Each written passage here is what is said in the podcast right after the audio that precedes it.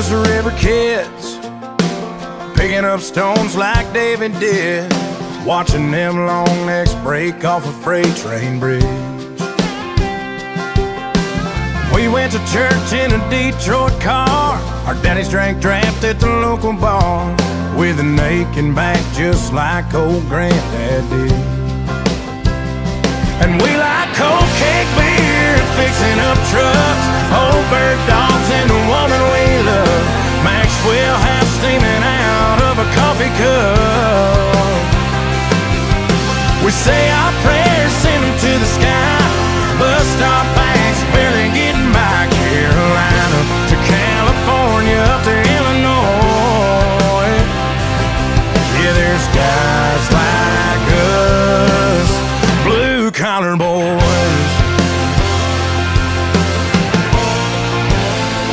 Hello, everyone, and welcome back to another episode of the Marcus Show. Bro, I've hopefully fixed my audio. We're not going to know until we get to the end, but uh sorry for that. Um, but the show must go on. And as always, I am brought to you with my partner in crime. Ryan, are you ready for this one? Oh, I'm ready. You got The me co- hyped for this. The Collin Sexton to my Cedi Osman. Jetty. Osman. Jetty. I love it. It's Jetty, pronounced yes. Jetty, not CD. Yes, it is correct. He's Turkish. So Jetty Osman. That's why we keep you around. Ryan, Ryan, buddy, how's it going? Great, Mark. Yeah, we had to put that show out. We worked too hard for not to put it out. Yes, we worked way too hard, and I agreed with you once we got to it. But uh great show. We got a great show coming to you. We're gonna start off just me and Ryan going over some college basketball stuff, and then in the second half of the show, we're bringing on our first guest. As I don't count you as a guest anymore, Ryan.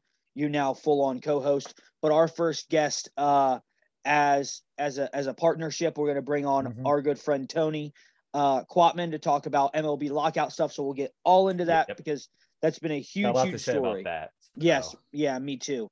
Um, so we'll do a good 20 to 30 minutes just over the lockout. But before we get to that, and and this is again, things happen on like Saturdays that I'm like immediately like, I want to talk about this now. I just don't have the time to talk about it anymore. Um, Right. a historic day in college basketball this past Saturday. We saw number one Gonzaga fall to St. Mary's. We then saw number two Arizona fall to Colorado. We saw number three Auburn lose to line, line, line. I can't remember who they lost to, but I watched it. It Oh, was a shoot, pretty I good game. Was it Tennessee lost in Tennessee. Tennessee?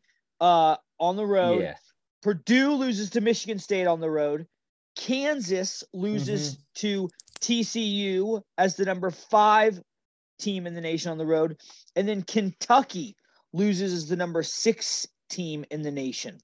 Um, it Mhm. was it was mayhem. It was may I couldn't believe what I was seeing. Yeah. Um, it was right on the edge of being March. Now we are fully in March, and it just seems like we're getting to that point in the season where a little preview what to expect here. dude so. it's crazy it's crazy it seems like like you hit certain points in seasons where like everything you know doesn't matter anymore everything flips on its head um and right. and that's what saturday has done but it's it's so dangerously close to the conference tournaments and the the the big dance that like it's throwing me all off you know what i mean No, I got you. Yeah. Um, but throughout the week, we've had a couple other like really, really, really good games. Uh, a team that I thought was a, a pretty solid team, and just because I've followed them a good little bit here recently, Wyoming has had a chance to lock up uh, the Mountain West Conference with their past two games and have lost to San Diego State and UNLV both times. So they're looking like their chances of getting into the tournament are not looking good. Um, uh, and so, I mean, this is March. It's awesome. It's awesome. Um, we have, as you It brought up, the Horizon League uh, tournament. You want to speak a little bit on that? That's going on currently. Um, so we're getting a lot of the mid-major ones that, Yeah. are, ki- that are kicking off right now. Um, and obviously this Saturday, a lot of the big programs end their regular season. Um, so uh, Ryan, go ahead and and is there anything on the Horizon League you want to talk about?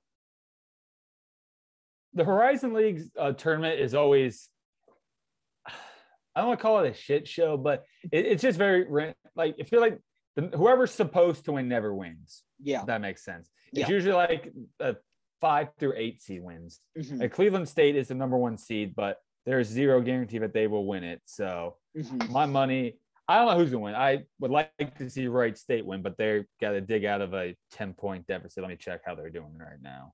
Yeah, no, you're good. They are down 11 with 12 minutes to go. Mhm. So We have the we have the Sun Belt tournament going on too right now. Um, you know, so like, I mean, during the day basketball is always good. Like it just, even though I can't watch it, uh, it makes me feel good knowing that there's basketball on and I can like follow some kind of sport, um, if I want to.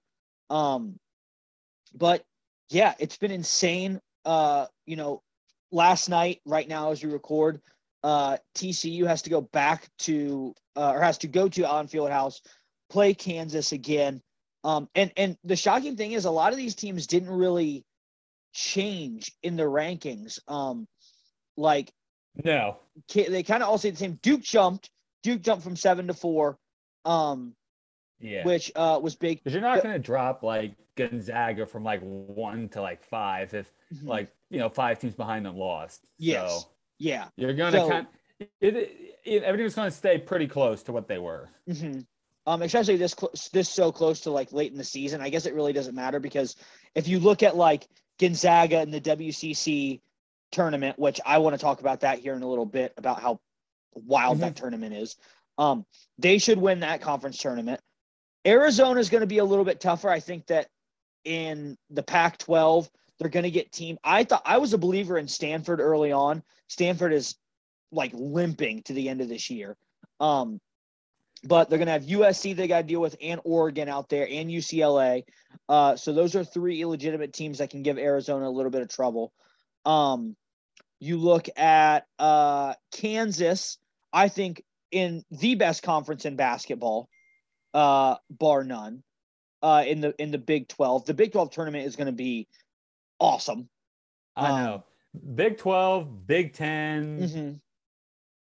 Maybe a little- ACC, maybe. maybe a little AC just because Florida State always has the ability to like kind of show up. Um, and Notre Dame has been kind of a little bit of a darling. Uh, now I'm obviously not a huge, huge Notre Dame basketball fan. I think I feel the same about Notre Dame basketball that you feel about Ohio State basketball. Um, Yeah, I'm with you on that. It's Yeah. just hard for me to get into it the same way I do for football. yeah. Um, it's a lot.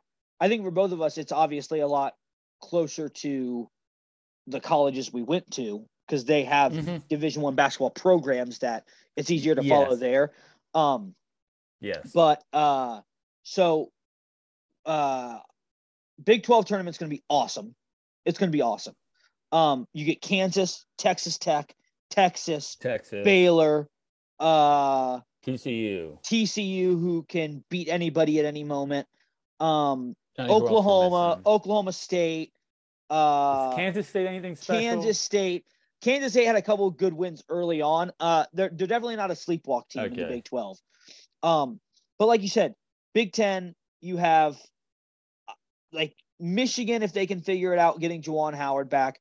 Ohio State, Wisconsin, who Yeah. just won the regular season uh Big Ten Yeah, uh title. beat Purdue. I don't know if you mentioned Purdue. Uh, Purdue, yeah, 'cause they beat Purdue, who Purdue is either really good. They go as Jalen Ivey goes, really. If if he's having a really Yeah. good night, Yes. they're gonna look really good. If they if he doesn't, they're not. Um, Mhm. and so Rutgers like, is pretty nice. Rutgers is a good team. Rutgers at home is really awesome. So I wonder how they're gonna do in the tournament when it's you know on the road. Indiana's pretty solid. yes, In, Yeah. Kind of on the bubble right now. It's so tough to tell because a lot of these Big Ten teams play so freaking well at home. Like if you get a, if you get uh Yes. Indiana in Assembly Iowa. Hall, uh Iowa at home, um you get uh Ohio State at home. Like they're really good home teams. It just depends on how they all play at a neutral site kind of thing. Yeah. Um, which I think is where you see the cream rise to the crop. Michigan State, who kind of is on and off, but you Yeah. cannot count them out like late in the Did season. Did we mention Illinois? Illinois, we haven't even brought them up yet. No, Illinois, Yeah. like, um, I think I've said it with Coburn, uh, which by the way, it's totally Cockburn. I don't care what anybody says. Uh, yeah, there's no. He had to change the pronunciation hundred percent. certain reasons. Uh, but Coburn, like, if he's on, he is such a dominant big man. Like, he is so much fun to watch down on the low block. Um, like you look at a guy like Edey for Purdue, who should, with his size, be able to handle himself.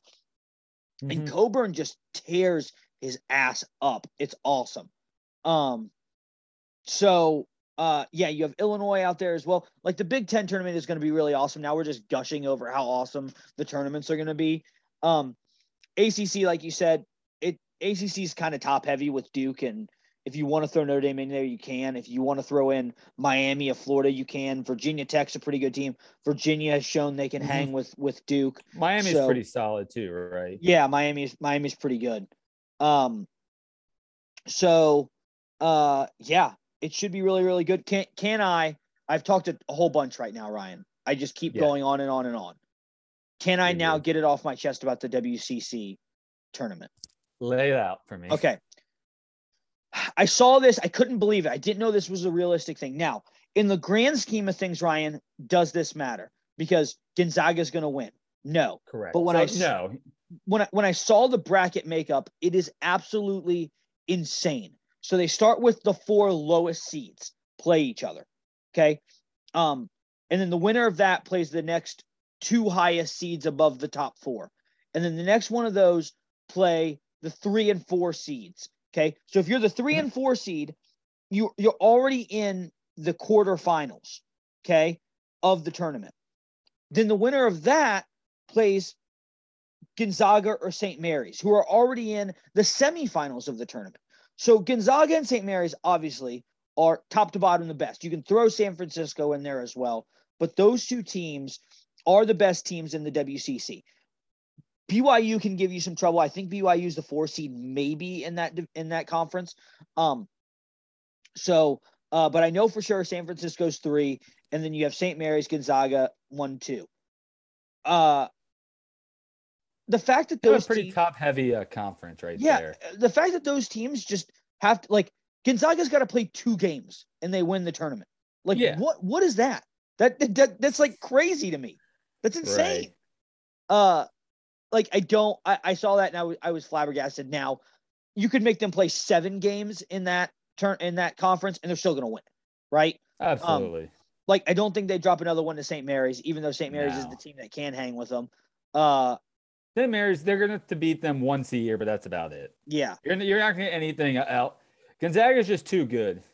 Yeah, they're too deep, too good. Chet is the real deal. Like he's that guy that teams want um because he is so versatile uh as a shooter and he's a really good defender. He's like he's not the same as Anthony Davis, but remember Anthony Davis how he was just so long even though he was like kind of undersized for- Anthony Davis was probably the most dominant college player of the past decade. Yes. You couldn't drive because he would block everything.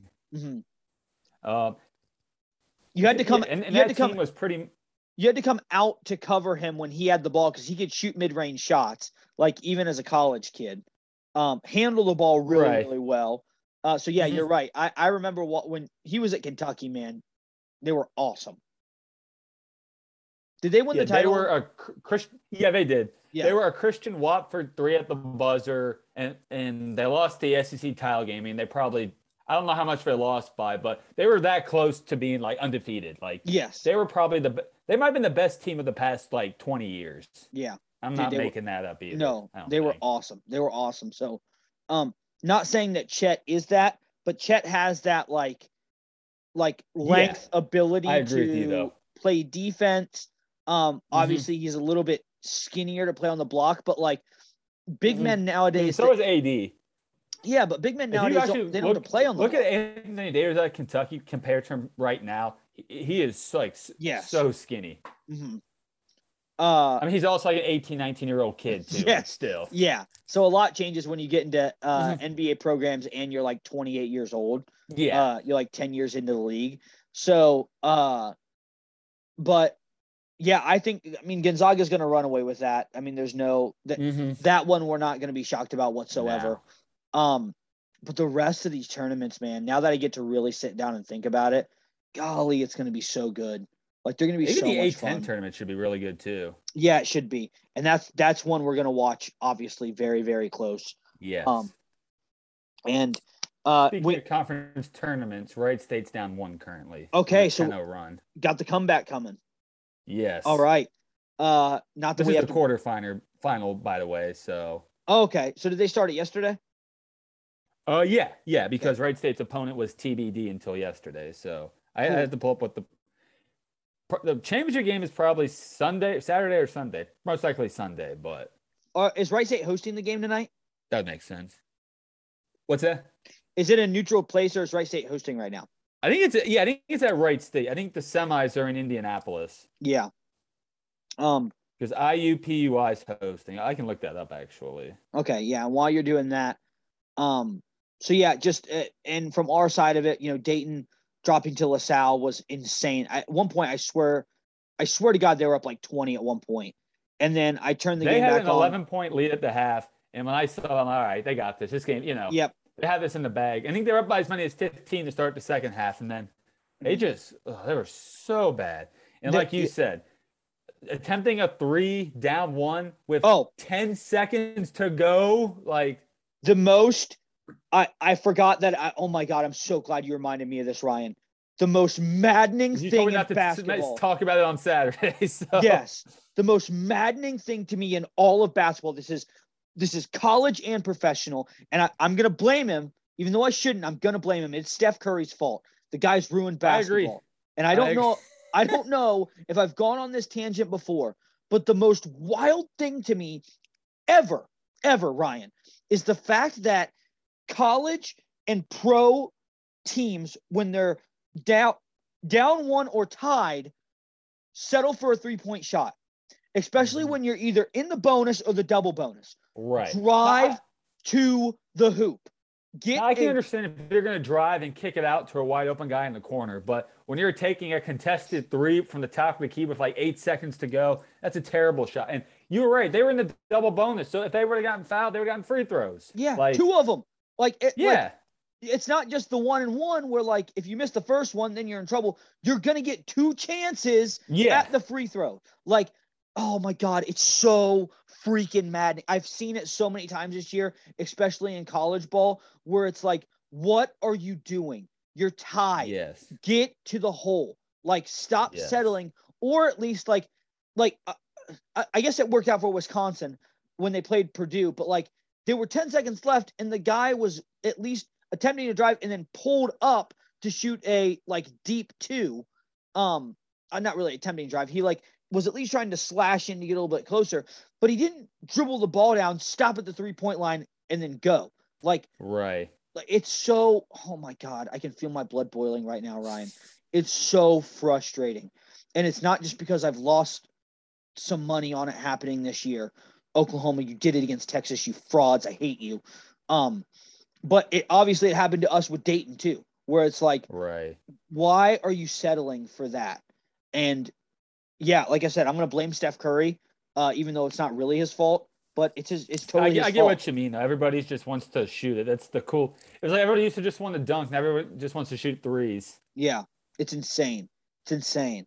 But uh, Oh, and to answer your question from earlier, Wright State is hosting tonight, and if they win, they go to Indianapolis. yeah, that's why I, I thought I, I was almost 100 percent sure that they were hosting the game tonight, uh, but I wasn't 100 percent sure. And they're up two right now, so I'm gonna keep Yeah. an eye on that.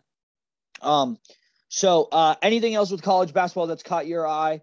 Uh, I'm sure we're going to get a lot more into the development of the conference tournaments next week and how they're Yeah. going, and then Especially uh, when all like the bigger, like the bigger conferences tournaments play, because you know it's all the smaller ones. So it's basically just the teams that don't get the at large. But these are like the lower end Yeah. conference tournaments, like who's gonna be like a 16 seed or 50, you know, something like Yeah. that.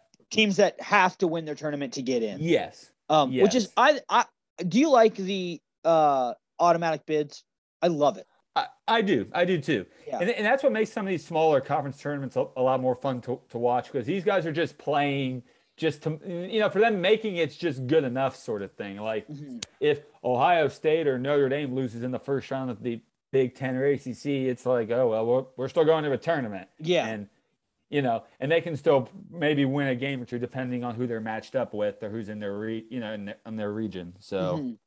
Yeah, but but if you look at a team like Wright State, they need to win the Horizon to get in, yeah, which Joe makes it Lunardi in his bracketology because he's had since Cleveland State's been the best team without a doubt. So he's had them pretty much as a 16 seed the whole time. So Yeah. yeah. Wright State will probably probably be a, a they're two times they made the tournament three times. They were a 16 seed and they've been a 14 seed twice. So they Mhm. 14 is pretty a best case scenario for like a Wright State and that would be like a 13 seed, but it, Yeah. they're not that. They'd have to be like 29 and three or you know something like Mhm. that. Yeah, just insanely dominant all year long, and have at least Yeah. like maybe a quad two or quad three win. Yeah, Yeah. absolutely. Um.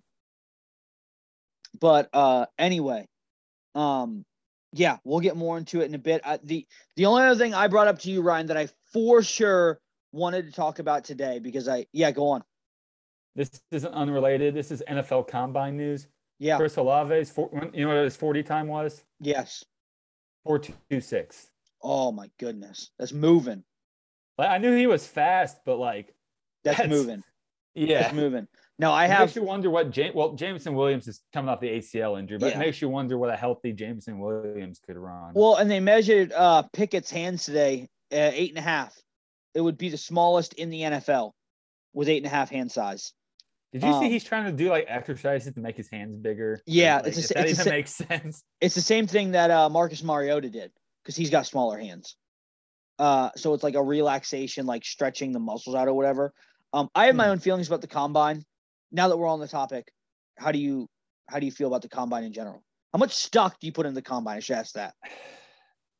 No, the only thing I really care about, or I think the only thing most people care about is just 40 times. Mhm. Like the, the, that's just the most entertaining thing that I look for. I, I don't think it's that great because it's like, what does it really prove? Because Yeah. a lot of the, the top athletes don't even like participate. They just wait for the pro day to Mhm. do stuff for whatever reason. And, I- you know, some guys can hurt like there's, I think some of it, you know, some guys are just good football players. Like the combines for like these guys are just freaks in the weight room sort of thing, Mhm. or maybe just good track and field athletes. Yeah. Because I remember like DK Metcalf destroyed the combine, and some people were like, okay, like, but he had like a really slow like shuttle time or something, which Yeah. like slower than Tom Brady's or Yeah. whatever. Like, I don't know how much stock he put into it. And I I put almost zero. Um, I mean, it is fun to see. Like, don't get me wrong, I do like seeing like what these guys' straight edge forty time is, how many times they can get up to two twenty five.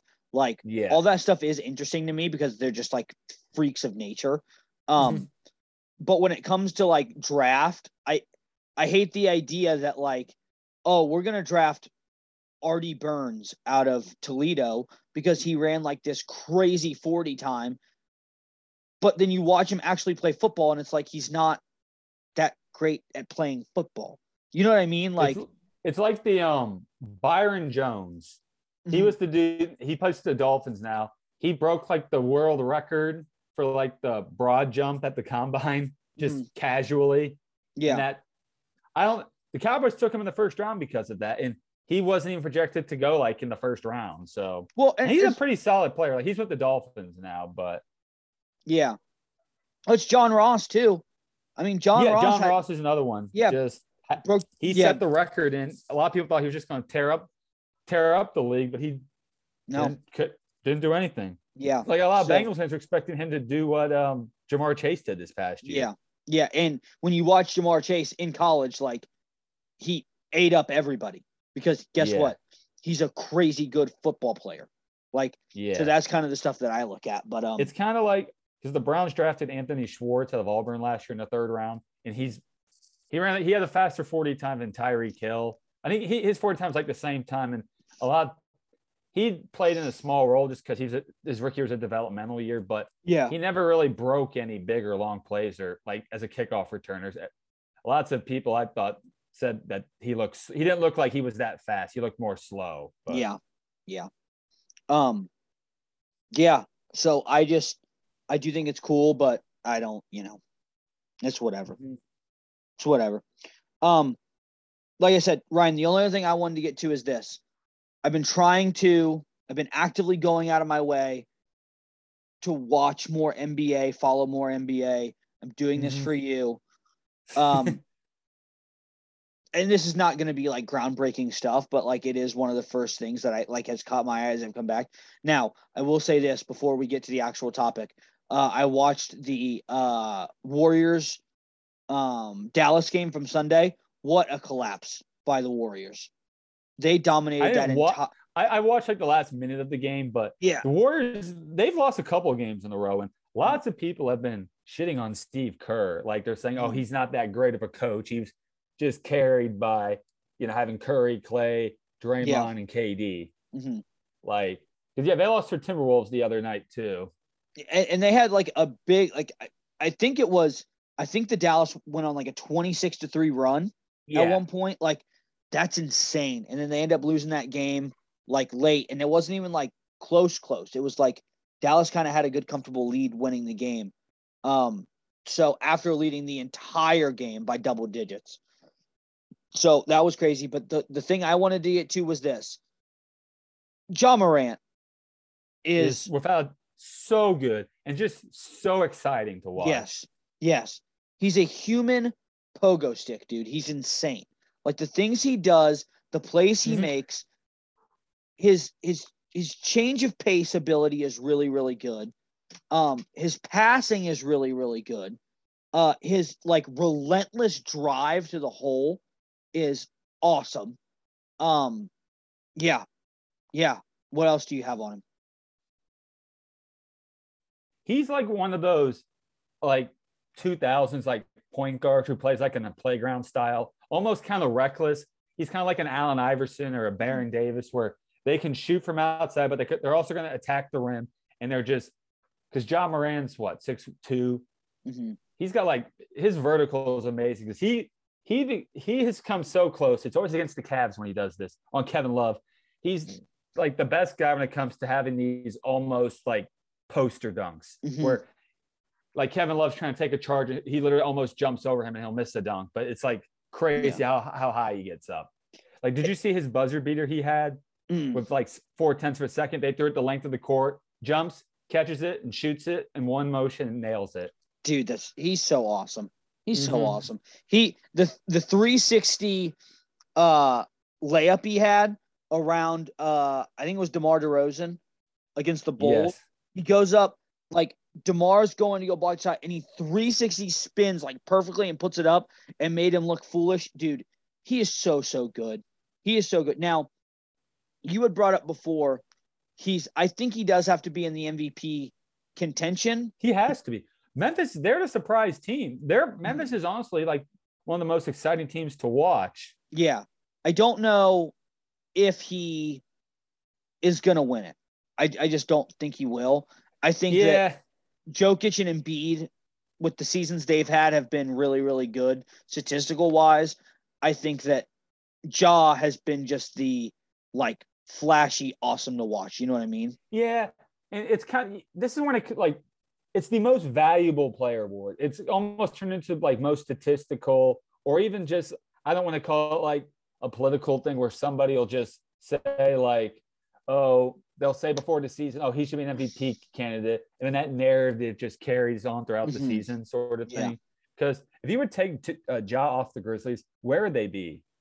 Yeah. I guess you the- could say the same for Jokic because they've haven't had Jamal Murray the whole year. He's coming up, recovering from a, a torn ACL, and Michael Porter Jr.'s missed a fair amount of the season too. Mhm. So I can see, and, and Joker's been great, but Joker, you know, you, you don't see his flashy high flying dunks or him, you know, dunking on people or like 360 layups. Yeah. You see the nice no look passes, but he's always setting someone up. He's not like doing it himself, sort of thing, you know. Mhm. Yeah. I, Yeah. thi- I think that's what he- helps, but. Mhm.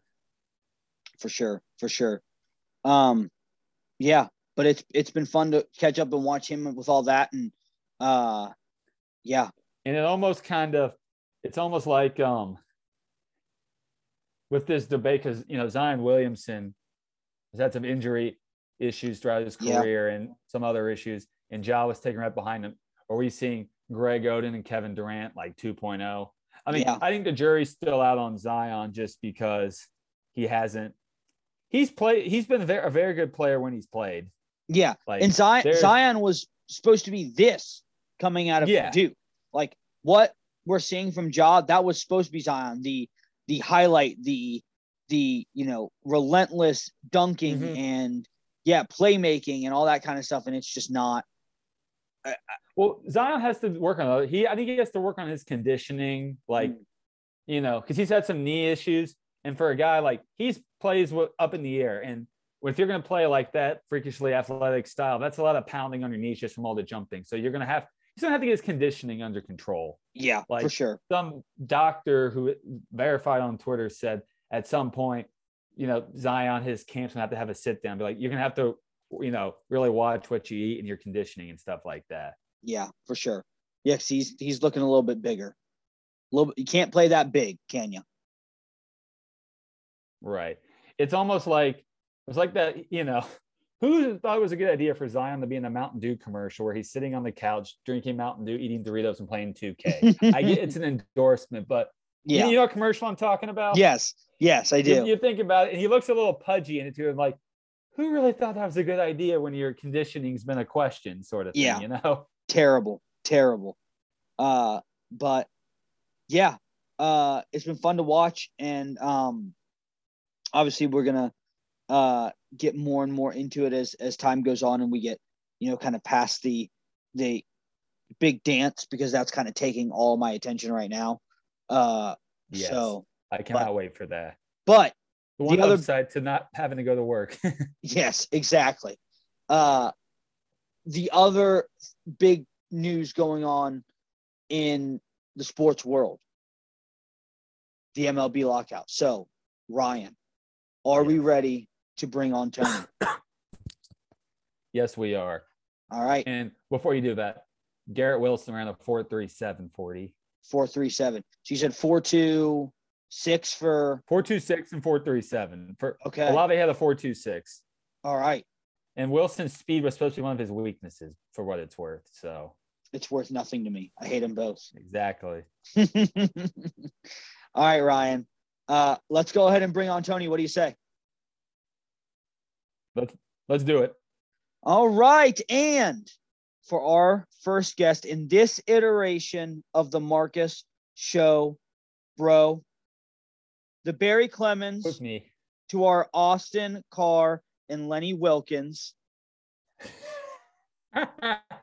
You're going way back for that. our our our uh our uh MLB analyst, if you want to call him that, senior analyst, Tony Quatman. Tony, buddy, how's it going? Doing great. How are you guys? Great, Tony. Thanks for coming on. Good, good, good. Well, we've been talking about me and Ryan both for a little bit that we're going to have to get into what's going on in the MLB, what's going on with the lockout, everything like that. I know Ryan's a big fan of baseball. I'm a big fan of baseball. Um, I know Tony that you like the I words of the Guardians as they are now, which is kind of just you know whatever. We'll put that away. Um, but uh, yeah, kind of just want to look at what's going on with the players, what's going on with the owners, everything like that. So if you just want to kind of give us the base level information about what is going on with this lockout, that would be like awesome. Yeah, absolutely. Uh, so read a lot of stuff with it here. Um, unfortunately, it, it's very kind of bipartisan in terms of if the article is written either by MLB or if it's written by anybody else, and it's for the players. Um, obviously, this is the first uh, lockout they've had in was it 27 years now 94. 94 so i it's been a long time feels really weird and quite honestly probably the worst time you would have it if Mhm. you were a sport uh, which is a little bit of a pain in the butt but is what it is. So anyways just a little timeline on what happened. So the cba uh, ran out on the 2nd of december. So immediately the owners were like hey we're going on a lockout. Uh, essentially they just have to drum up an entire new uh, contract there for it. So nobody hears anything for like two months. Um, you do get that little Twitter thing where they would uh, talk about people that they were bringing in, and their pictures would be all black because they didn't have the rights to to show them, which was pretty fun on Twitter for the week or so. Um, Yeah. essentially, what happened is uh, at the beginning of February, uh, the Players Association sends out an offer. Um, and then two days later, the MLB says, hey, let's get a mediator in for this. And the Players Association were like, no, you know, this isn't a divorce. We can get through this together. Mhm. So, um, about a week later, MLB sends the counter offer, and it's like 150 pages. It's something ridiculous, um, and it they kind of go with a little bit kind of end where they were previously, but there's just you right now getting the cancellation of games. Manfred coming out and working on his golf swing hanging out with the reporters and all this stuff here. So, um, obviously, as it sits, uh, no baseball, uh, which also just feels weird. Um, Yeah. So spring training reporters. so we it, it came up that I think the 28th was the deadline of like we now have to hit this date to get a CBA figured out, or else that's when the official. so we don't have to cancel cancel the, uh, games or anything like that. Yeah, yeah, Which you know they didn't talk for like two months like before that, so it was kind of like, you know, they had all this. What were you doing? And like, why why does this have to take all last minute? But I think the owners know what they're doing. Uh, Jason Heyward pointed something out. They like they're cool with canceling games in like April and May because weather's usually really crummy. Kids are in school, so you're not going to have a lot of big people aren't going to be going to a lot of games in April just for those reasons like that. So they have zero reason with ca- zero issue canceling, but they just want to expand the postseason so they can get you know those more money for the TV contract sort of thing. Yeah. So- honestly, I. Oops, sorry, Mark. no, go on, Tony. No, honestly, I didn't hate the idea of the expand, expanded playoffs. Um, only issue I have with that there is when the NFL calls it the Super Wild Card Weekend. Uh, I don't consider it a wild card card game to be a playoff game. Um, so as long as we don't call it that, I'm all for an Yeah. expanded playoff for the MLB.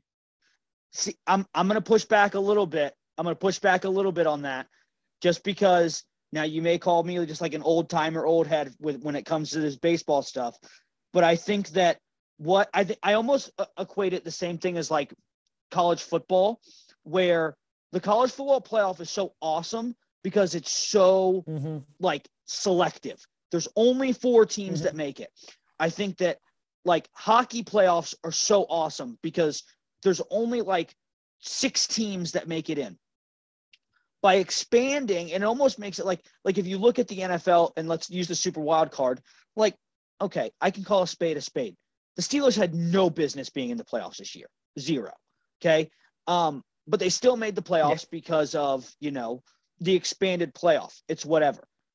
When you don't expand it and then you get, you know, really the top of the top teams that have played great all year long, like I think that makes it feel a little bit more special. Now, would I like to see the Reds make the playoffs every year? Yeah, no duh. Like that's stupid. Do I want to see the Reds make the playoffs every year and then get waxed by the top teams in the NL? Like there's no chance. You know what I mean? Mhm. No, absolutely. Um, so Tony, I, I want to come with this as well. So, uh, I want to talk about some of the issues that are going on. So I know playoffs is one. One of the other big issues, which I think they've already decided on, is the universal DH, which I'm totally cool with. Um, like, don't make hitters hit balls, like, or pitchers hit balls. It's that simple. Um, so can you kind of give us a couple of the other issues uh, that are holding up what is delaying the CBA, and then we can kind of talk about those a little bit. Yeah. So um, the one other thing is MLB uses a ton of contract language words, which mean all the same thing, but are just complete sound completely different. So one of the big ones is the luxury tax. Um, essentially, with that one, that's your salary cap, quote unquote. Yeah. Um, kind of the difference here is the Players Association, they want a big jump in the uh, luxury tax, allow more payroll to rosters, um, and impose smaller penalties. Honestly, get them paid a little bit more. Mhm. Uh, MLB, they want to do small increments and big penalties, so you kind of don't develop the um, the all star teams or, or whatnot there, you know, the dream teams. The So Yankees, that's the the Yankees, the Dodgers, the Yeah. yeah. It's the teams that can just outspend everybody pretty much. So Exactly, exactly. So the other one is, um, and this one's kind of my favorite just because it disgusts me the most. Uh, the service time manipulation. Um, they're trying to get rid of that. Yeah. I don't know if you guys remember what happened in 2015 with Kris Bryant, Mhm. But wasn't able to count that as like a year of professional baseball because they held him Mhm. out one day less than the required amount. Okay, yes, yes, Yeah. yeah, yes. he now I had a great spring, and he had zero. He had zero reason why he shouldn't have made the roster, but the Cubs were trying to manipulate his service time. It Absolutely. Yeah, Because it's you would get like for an extra year, basically. That's the- why yeah, you see a lot of top prospects get called up in June.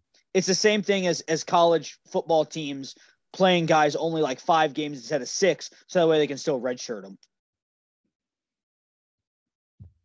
Yeah. Right. And it's the same idea.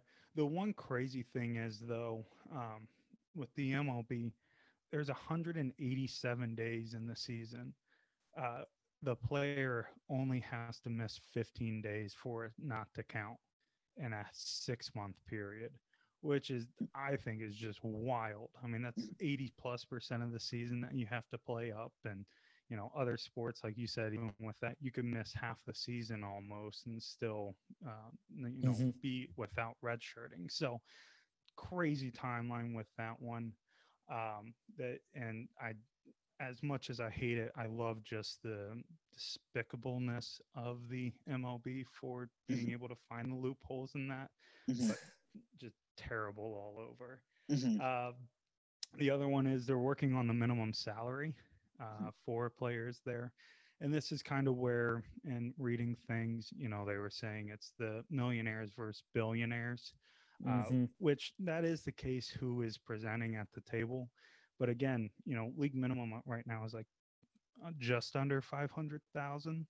Um, you know, in the career lifetime of a baseball player, you know, it may be a few years, five, six years, but I know plenty of people that make half a million dollars a year and aren't millionaires, you know. Mhm. So calling it that there, I don't love that term, but they are bumping it up. Um, I don't think they've come to an agreement yet, um, but I know they're looking to bump it around the 700,000 range, which Mhm. is pretty cool. Yeah. Uh, the lottery is the other big one uh, that they can't come to terms with their uh, kind of doing the NBA lottery style, which I don't know. Do you guys like the style of that or? I'm not a big fan of a lottery just because in baseball, you know, unlike other sports, like when you draft a guy, he's not going to go straight to the show. I mean, there are rare occurrences when a guy goes doesn't ever play in the minors. It, it happens, but not too often. So like, who even I don't even know who who is the top pick in this most recent draft. I can't. Was it some high school kid? Yeah, I don't know. Okay, but I'm gonna throw out Jack Leiter because he was a top five. He he won't be in the majors until 2024, maybe at the earliest. So that's you know two three years after he was drafted. So I, I don't think a lottery is worth it in baseball, be, just because you still have to wait. In baseball, you know, you can make trades to get you know more like league ready prospects or something like that. Yeah, and I to go along with that, I think in the NBA you're exactly right. Like like NBA teams can tank and then get a guy and they're great like now. Like Yeah, we we we talked about him earlier in the show, like a Ja Morant. Like he's only 2 Mhm. years in the league, and the Grizzlies get him and they're great now. Where like like you said, a team like I don't know, like the Orioles who haven't played well, if they start to tank, they have to tank for years until they see Yeah. a return on investment kind of thing. It's kind of like what the Astros did. That they basically tanked for you know they lost 100 games for three consecutive years, just build up their farm system, and then you know, boom, they became really good. and so it, it takes time yes, to do that, like in baseball. I mean, I know how much everybody feels about the Astros, but um, you know, baseball, it's you know, you're not going to draft that guy and then he's going to be ready day one. Like it took Bryce Harper like what a year and a half to make it to the majors. Mhm. So yeah. No, I um, and I think Mark, you said it in a previous show, uh, probably when the playoffs started, but you and AG kind of talking about the uh, draft structure of the NFL, having like the first team that didn't make the playoff get that higher pick Mhm. there. Um, I love that idea, honestly, just across all teams because it just brings a little bit more parity with it, you know, a a little bit more um, competition. Yep. So I don't know about the lottery pick, but yeah, to your point, the the Orioles have what tanked for the last five years, and Mhm. you know when are you going to see that turnaround from it? Yeah. it's tough because, like Ryan said, you got to develop the players there. So and, and and those guys could either develop or they don't. Like they're they're either good or they're not. And so like if you tank, take a guy first overall and then he is a bust, like it doesn't happen as much in baseball because slumps just happen, you know, like like guys can be good and then just slump out of nowhere. We see it with the best players of all time, but like you know, baseball also is such a game of the brain that like you don't know what the you know the the mindset of this 18 19 year old kid who now has thousands of dollars and starts to slump and then he just goes down the hole you know what i mean yeah, yeah, no, it's and I mean kind of the whole Josh Hamilton thing. You know, that- Mhm. that's exactly what that story is. I mean, high high recruit coming out of high school, college, you know, plays a few years with the Reds and then has a falling out and um, you know, kind of rebuilds there. My is that right? He started out with the Mhm. Reds, right? Mhm. Or Yeah. ended up with them. he Uh, ended up with the Reds. He yeah, was he ended up with drafted by. Tampa Bay. yeah that's what it is That's right. Ah, that's right. Yeah. yeah So, don't ask me questions um, about but- sports history ask ryan That's right.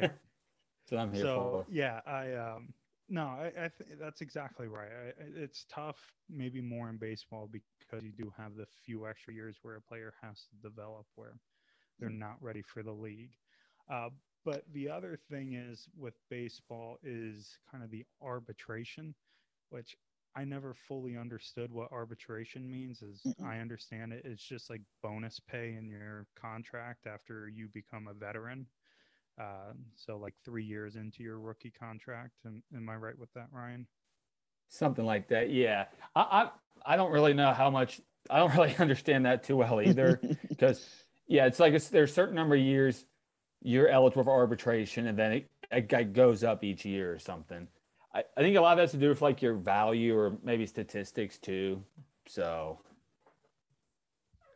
Yeah, so that's kind of what the last big issue I found out or read up on there was. Um, and that was like the uh, pre arbitration pool. Um, and essentially, what that comes to is now uh, talking about compensating players in their first and second years for like rookie of the year, um, all star voting, other accolades, if you Mhm. know, uh, awards and whatnot there. Um, and again, that, that's for the pre arbitration. So your first through third years. Um, the one big difference here is that the MLB last time I saw were about 65 million off from what the Players Association wanted. Okay. I think they wanted the pre-arbitration to be like 100 million, and MLB came back at 35 as a uh, nice soft negotiating tactic. But Mhm. um, so that's I think the biggest point of contention right now with Mhm. the lockout uh, in terms of just pure dollar size. Yeah. So so I want to get in this because I have a ton more questions I want to I want to ask while you're on and while we have you because they're just floating through my head. But let's let's start with Rob Manfred. Okay. Um, he is obviously the figurehead for the owners. As a as a commissioner is, they are the speaker for the owners. Now, Is he just not willing to budge for the owners at all? And that's the issue? Or like, what is a lot of the pushback with him as it comes to his issues with not being able to pass this new CBA? Well, I think what most of it is kind of the reason um, why they haven't passed it yet is I think he's a very hands off person until something escalates where it's too big. And he's like, now I have to get involved with it. So um, I, I, think that's a major point of contention with Manfred there. Uh, honestly, I didn't hate the fact that he put deadlines on it. I know it wasn't anything that was required with that. I kind of saw that as Manfred being like, hey, I don't want to get involved, but if you guys don't come to a consensus soon, you know, we're not going to be able to start on time. Mm-hmm. So he creates that deadline with it there. Now, his reasoning, whatever you want to believe with it, he's saying that spring training has to be about four weeks, uh, just because what they saw in COVID, uh, the 2020 season, the injuries they had then and whatnot. So I don't know if I believe all that, but you know, most players are like working than... out right now anyway, so it should. It's not like they're just sitting on their butts, basically. Well, exactly, and um, so it's. I don't think that's the issue of that there, but I didn't hate the idea of it. Um, you know, they talked about meeting for like 16 hours on Monday, I think it was. Um, and you're not Ridiculous. even any closer. You know, someone's not trying here. Yes. There's just really no other way to say that. And it's and pretty obvious I, who's not trying. Exactly. And I don't know. Eh, I don't know. Maybe the Players Association is being a little too tough right now, not budging on anything.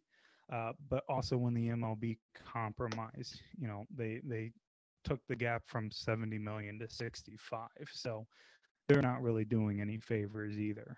Mm-hmm.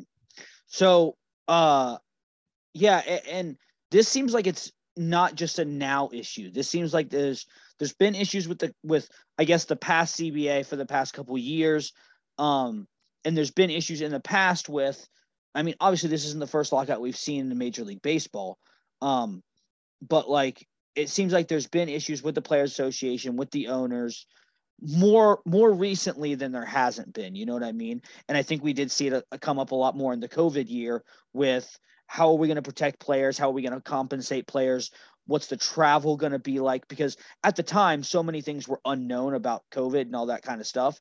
So like this i, I don't I, I don't know if i'm framing this question right to you tony but i guess what i would ask is when did we start seeing these issues become more and was it the covid stuff no, I don't think so. I think really, if you kind of want to go back to something, you could either start with the juiced balls or the whole Astros conspiracy. I think that's where the root of it kind of started with Manfred. Mm-hmm. Um, you know, the and him just calling the World Series trophy a piece of metal. I hated that. Exactly. God, I hated that. But go on, Tony. I'm sorry. But you're about to get me. You're about to get me. But... You're about to get me riled up again, Ryan.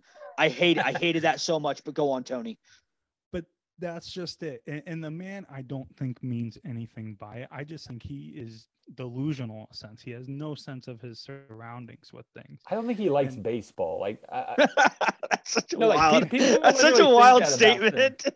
He's been asked that too, and, and he kind of like didn't directly answer it. Like he just dances around it. That's the most wild statement I've ever heard you say, Ryan.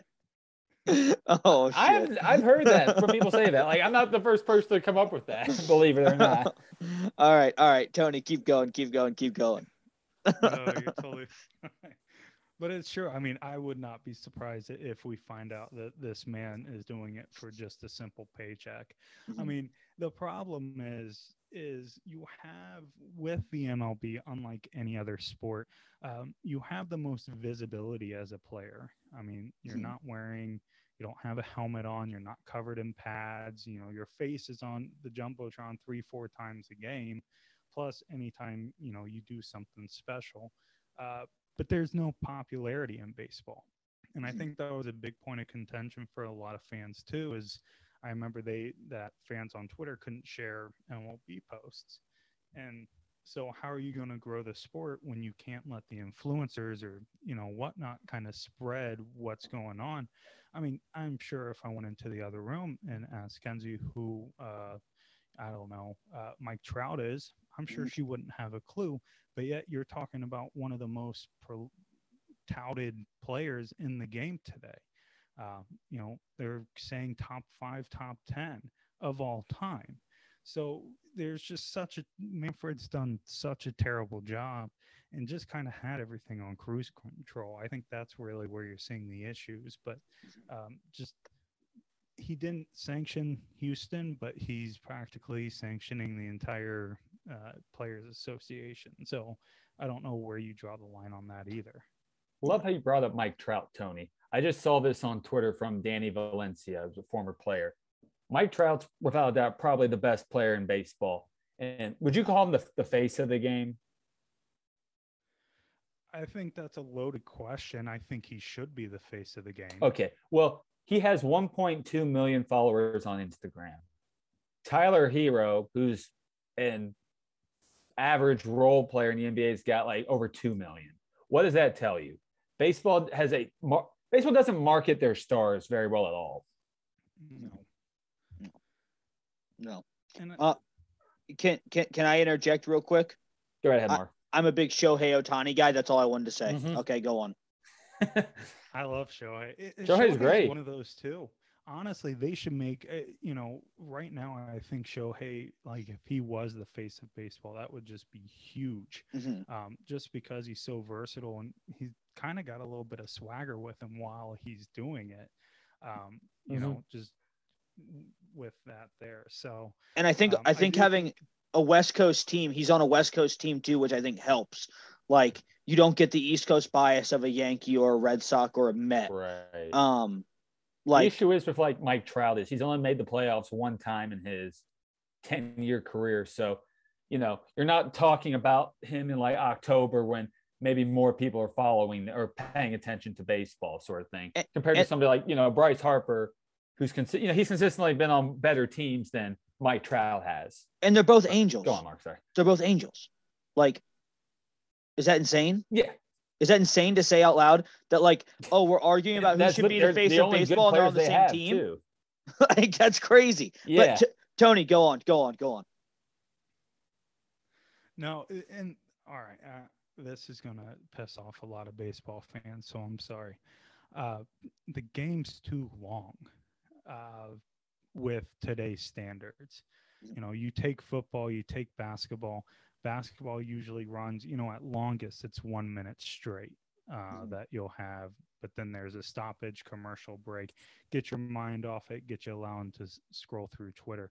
Baseball, there's always something happening, but it's the slowest thing in the world. Mhm. Um, and on top of that, how many people have three and a half hours to devote towards a weekday game when you have, you know, work going on and whatnot? And baseball has 162 games. It's just as easy to say, I'll catch the next one.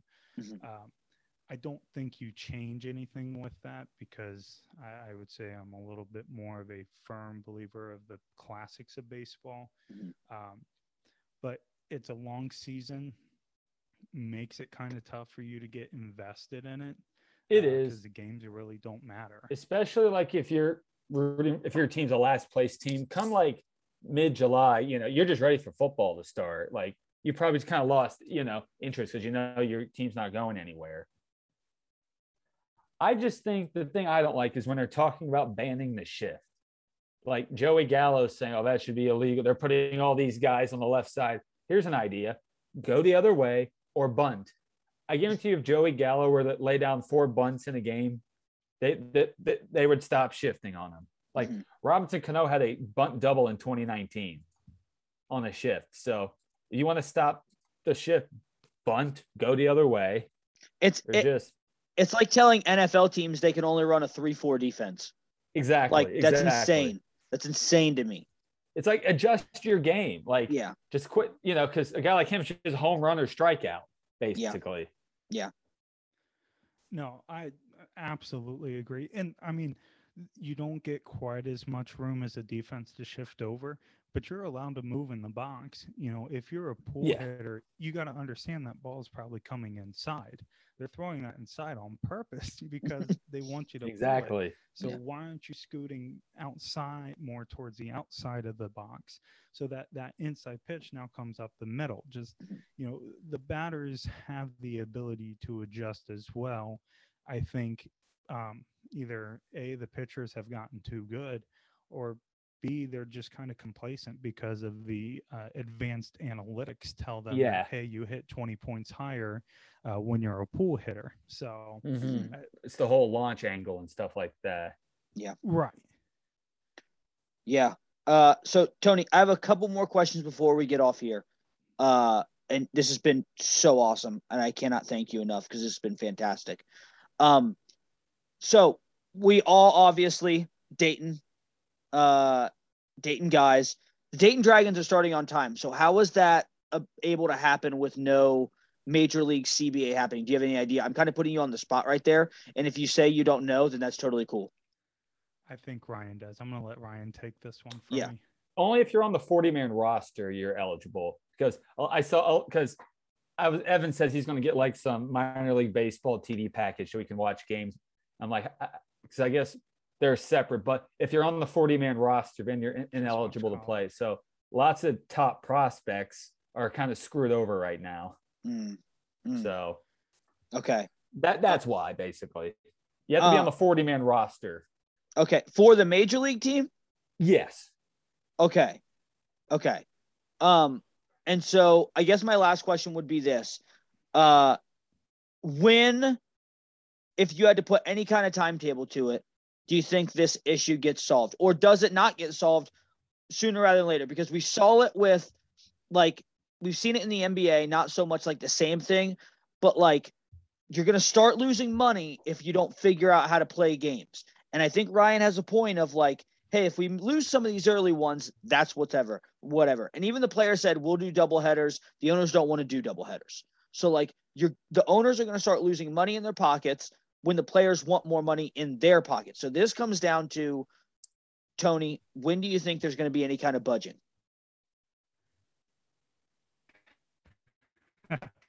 Uh, probably the hardest question you you got this one. I I think it's to be, and I'm sorry for the canned answer, but I think someone's got to break first. Mhm. Um, I don't know who it's going to be, uh, but I think somebody has to. I wouldn't be surprised we saw like a, a May opening day. Mm-hmm. Uh, I think unfortunately it's going to have to come players before Mm-hmm. Right. And, and I'll be that there. Here's the other thing, though. Um, the problems, uh, kind of these debt instruments that they have there, um, that each team um, can pull from this kind of as a loan, if you will. Um, but it's got a few billion dollars in in the pool there. So Mhm. the MLB owners they can live with actually not playing at all this year. Um, it's going to hurt, but they can afford to do it. That's where you kind of see. And the worst part of this too, that that you know, I think I saw it on Spectrum, but the idea of what about the small businesses that trickle down that need this here? Um, I know Cleveland opened up a, um, a restaurant. Um, there's a little brewery type Mhm. thing, um, but it's a little brewery type beer restaurant. Which why they didn't call it the Beer Guardians, don't know. Mm-hmm. Huge miss on the yeah. name but that's that's whatever. But that that's the real issue that you're saying is the people who rely on baseball. yeah, like there. stadium employees If I had too. to give you you, an exact right, exactly. So if I had to give you a day, um, I would say we probably come to agreement sometime in March, uh, because now the pressure's on. Uh, I think the Players Association is going to break a little bit sooner than the MLB will. Um, and like Ryan said, games by around May 1st. I, I think that's not that's not too crazy. Okay. Okay. Um, well, this has been awesome. Hey, very, very last, last question to both of you. And I just want a yes or no from both of you. My favorite baseball player of all time is Shane Bieber during the during the COVID year. He was awesome, and I won so much money off him on on unders. So yes or no, are we gonna get Shane Bieber COVID year this year again? Yes. Yes. Love it. I'm taking every under. God, I love it so much. All right. Well, Tony, thank you so, so much. I cannot thank you enough for giving us your time. This is the first time, and it's definitely not going to be the last because we're going to do this way more Absolutely. often whenever you want to come on. And if you say, I never want to come on again, then this will never happen again. But that's totally Please up to you. um, Perfect. but No, I had a had a lot more fun than expected. Uh, not that I didn't expect to have fun. I did. Yeah. I was just a little nervous getting behind the microphone. Um, but I really appreciate you guys bringing me on. Um, and uh, no, this was great. Can't wait to do it again. Yeah, it's awesome. But uh, to you, Tony, to you, Ryan, thank you so much. To the listeners, thank you all so much for listening. Remember to subscribe, download, rate, review, do all those awesome things. And uh, we're going to catch you next time. Thanks for listening.